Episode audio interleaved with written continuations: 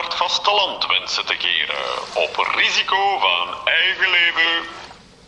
Instappen. Ja, dat is hier weer al geen vetten, hè. En jij? Ga jij niet mee? Ah, wel? Nee. Nee, ik bleef nog even hier. Ja, jij moet het weten. Maar ja, nu dat de maatregelen versoepelen, mogen we alleen een bubbel gaan zitten met 4 mensen, hè? Ik weet al wie dat ik daar ga insteken. Het zal niet mijn moeder zijn. Mijn ex denkt ook al dat ze een kans maakt, maar het zal geen waar zijn. Met dat mens krijgt hij niet in een bubbel. Ze alstublieft zeker. Ze leert met de François of de Pierre.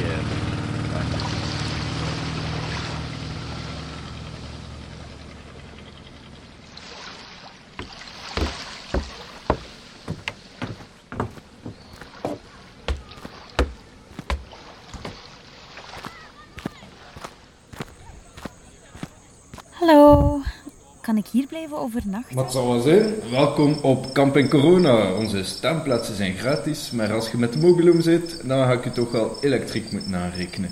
En dan hebben we het eigenlijk ook nog niet gehad over het lozen van uw septische tank.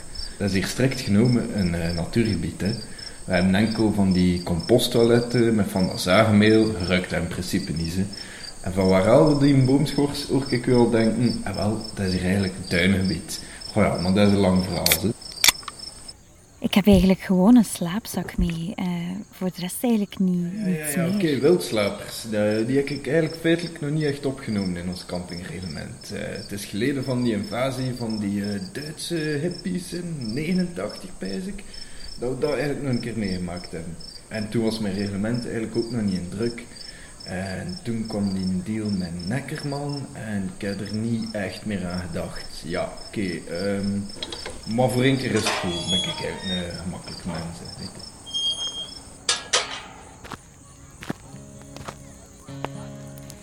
Goedenavond. Zou ik mij hier even mogen zetten gewoon? Ik heb geen tent en ik zoek een plek om te slapen. Ja, tuurlijk. Komt er maar bij. Dat is hier trouwens Bert. Ik ben Bert of Stijn.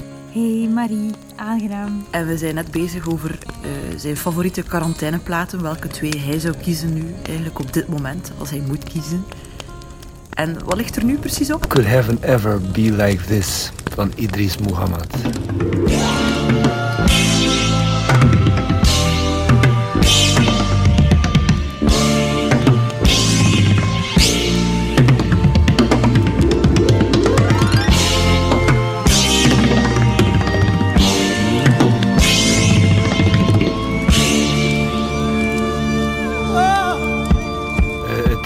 Prachtige muziek. Het biedt troost, denk ik, aan iedereen die dat nummer gaat luisteren. Het gaat over iemand die hem afvraagt of dat hij in de juiste plaats is en of dat dit dan de hemel is. Het gaat mij eigenlijk over het gevoel, het geluksgevoel. En het nummer biedt troost. Ik zou zelfs meer zeggen, ik denk dat dit nummer ook gemaakt is om troost te bieden. Het is niet de enige plaat van Idris Muhammad die ik goed vind. Idris Muhammad is een zeer inspirerende jazzmuzikant met uitlopers in disco en funkmuziek. Ze zitten in mijn vinylcollectie en ik haal ze er af en toe eens uit.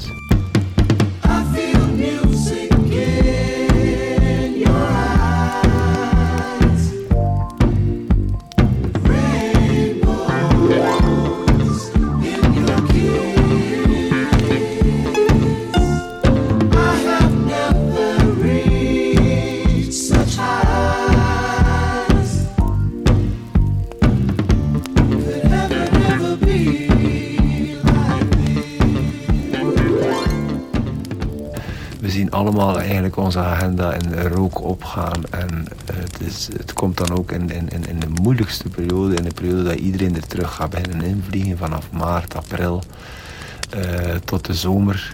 Het zijn eigenlijk hoogdagen voor muzikanten, het is eigenlijk het moment dat Absent Minds ook ging terug beginnen optreden. Ik ben wel niet van plan om te wachten tot dat alles voorbij is, want ik denk dat dat geen zin heeft. Ik denk dat het niet duidelijk is wanneer we terug naar de normaliteit gaan, dus ik ga dat niet uitstellen tot na de zomer of zo. Ik vind dat ons album moet uitkomen en dan kunnen de mensen ernaar luisteren.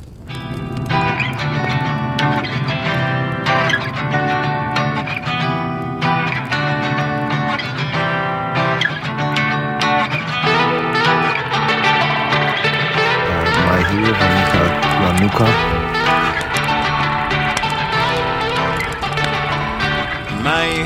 Een recente single van een recent artiest ook. Omdat in deze situatie is het voor iedere artiest, iedere muzikant een zeer, zeer moeilijke periode. De onzekerheid weegt zwaar.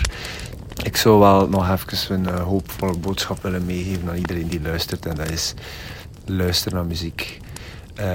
Stream muziek, koopt vinyls, bestel ze niet bij Amazon, maar bijvoorbeeld bij Music Mania, die hebben ook een hele goede webshop.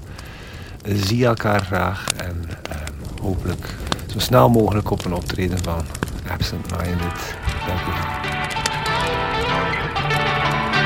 My hero,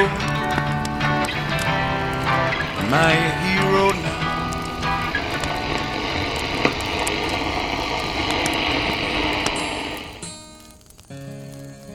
Ja, maar allee, ik heb nu speciaal een fles wijn meegebracht, maar ik ben mijn kurkendraaier vergeten. Wacht, in het café ligt er eentje in de keuken. Wacht, het is simpel. Hè? Je gaat naar binnen en dan achter de bar en daar is er dan nog een deur en daarachter is de keuken. En als je dan wat verder gaat, ja, normaal gezien moet je dat wel moet je in tegenkomen.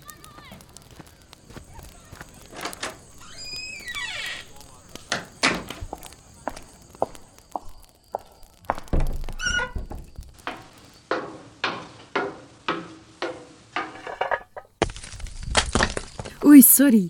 Ik was op zoek naar een flessenopener.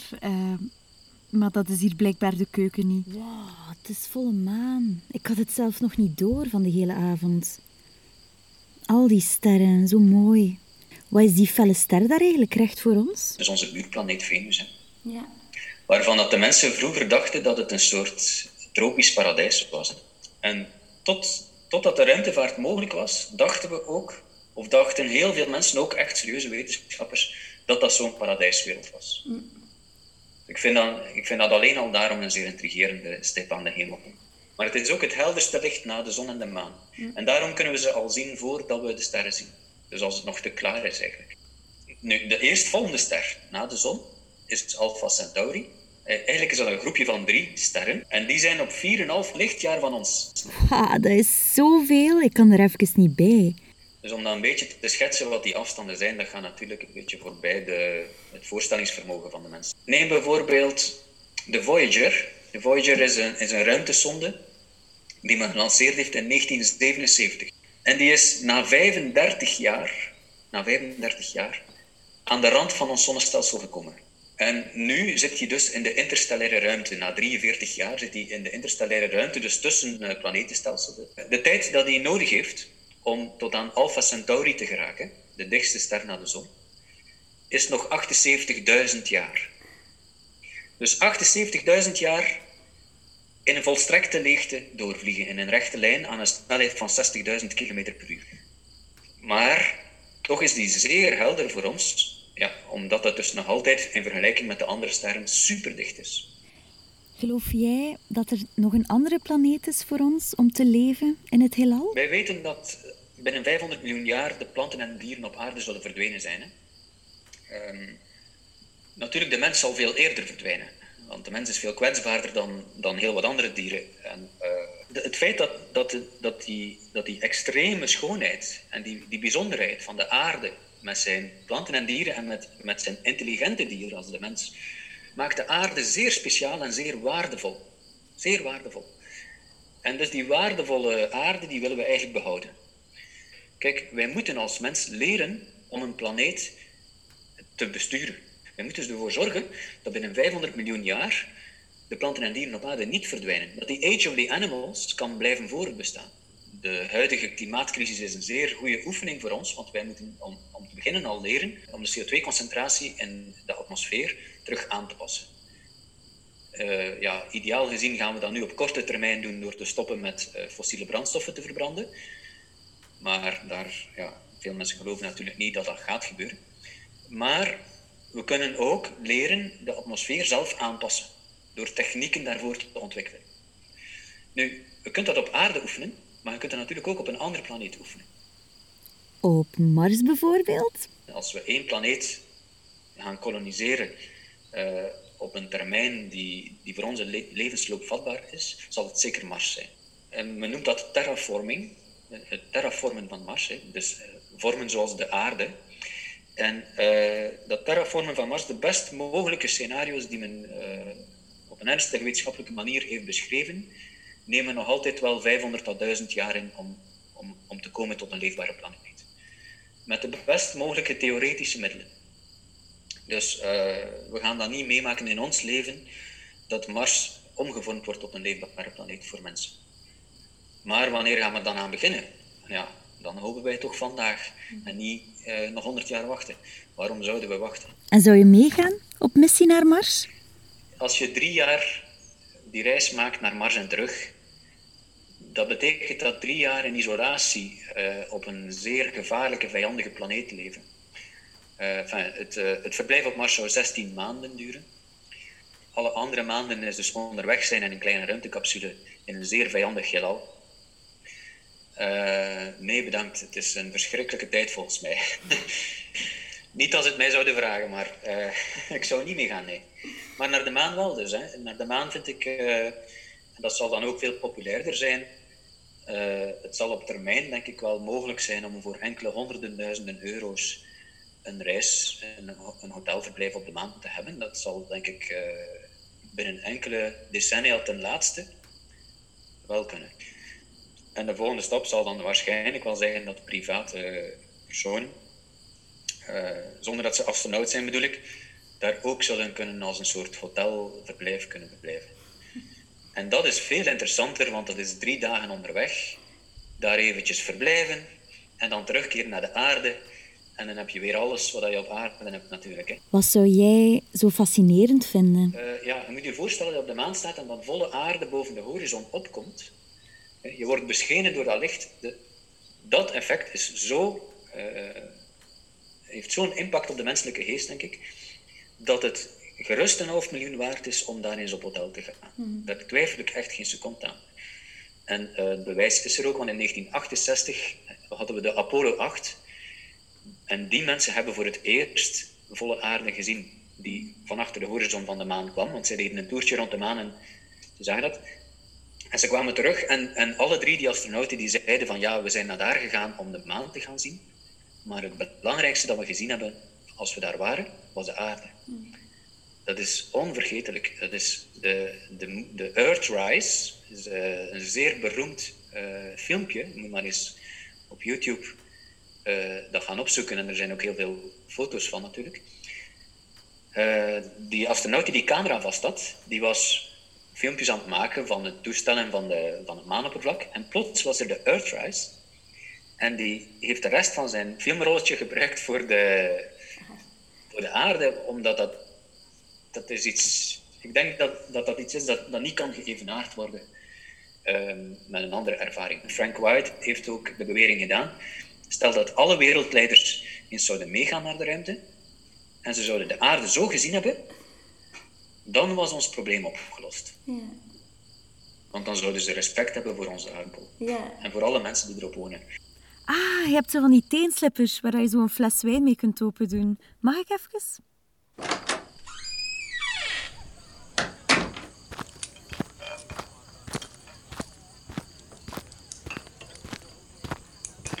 Hey, kan je niet slapen? Nee, mijn lief wil niet dat ik lees in de tent, want dan kan hij niet slapen. Dus ik zet mij even hier om wat verder te lezen in mijn boek.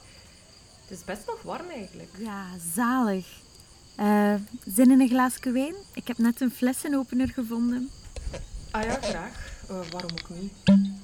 Wat ben je aan het lezen trouwens? Ik wil je zeker niet storen, hè? Dus lees gerust verder. Dan zit ik er gewoon wat bij als ik... Oh, je stoort niet hoor. Ik ben een verhalenbundel aan het lezen van Frederik Willem Daam, met allemaal korte verhaaltjes die soms wel en soms niet met elkaar te maken hebben. En ze zijn allemaal best bijzonder van insteek. Er is eentje die gaat over een Amerikaanse televisiepreacher, eentje over een niet meer verliefde ziel in Parijs die de weg letterlijk en figuurlijk kwijt is. En nu ben ik iets aan het lezen over twee astronauten die aan het werk zijn in een ruimtestation, maar elkaar niet kunnen uitstaan. Allee, zo zot. Super toevallig. Ik had net op het dak ook een gesprek met iemand over het heelal. Het is best wel grappig eigenlijk. Als ik een stukje mag voorlezen. Wordt gek, net Scrabble gespeeld. Juraj verzint een woord dat dan ook nog eens daadwerkelijk blijkt te bestaan. Moesjiks. Te moeilijk om uit te leggen, maar het bestaat, zegt hij. Bellen naar Houston om te zien of het klopt. Blijkt een of andere Russische boer te zijn, opgenomen in het woordenboek en alles. Scheet bijna in mijn broek. Verdient er 3 dubbele woordwaarden mee en doet alsof hij het woord om de haverklap gebruikt. Spel afgelopen. Ik blijf protesteren omdat ik weet dat hij uit zijn nek lult. Dan doet hij wat hij altijd doet, citeert een of andere filosoof die Democritus heet, geeft mij en passant zijn geboortedag en jaar van overlijden mee, zegt dat er enkel atomen en lege ruimte bestaan, al de rest zijn meningen. 5e keer dat hij mij zo de mond snoert en ik flip. Sla het Scrabblebord de lucht in. Magnetische lettertjes komen los en gaan zweven. Begin tegen hem te schreeuwen, noem hem een idioot, maar hij blijft supercool. Als een standbeeld. Toon wat fucking emotie, motherfucker. Heb veel fuck gebruikt, terwijl hij daar maar wat schaapachtig naar mij stond te glimlachen. 15 manieren waarop Juraj zijn schepper ontmoet. Hoofd inslaan met brandblusapparaat. Veiligheidskabel doorsnijden bij missie. Pak doorprikken. Alarm zal afgaan, maar het zou grappig zijn om zijn hoofd te zien opzwellen, zoals in Total Recall, ook al kan dat niet. Iets met klittenband. Oh ja, iets met klittenband. Neersteken zou ongelooflijk boeltje zijn door gewichtloosheid, maar wel spectaculair. Deur blokkeren wanneer hij naar buiten moet, wachten tot zuurstof op is, in paniek zijn over de intercom. Ram alle Scrabble-letters in Juraj's smoel, naai mond en anus dicht, de blokjes die moesjiks vormen geef ik aan zijn show, naald en draad nodig. In elk van bovenstaande gevallen breed glimlachen, terwijl ik het lijk zie wegzweven zoals je vroeger als kind achter die ballon bleef aanrennen tot hij uit het zicht was. Een stip in een perfecte hemel. Kom hier later nog op terug. Hey.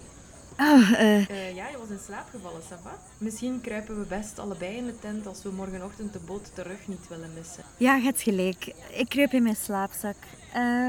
Misschien tot morgenochtend dan? Slaap wel in elk geval. En merci dat ik hier mocht blijven.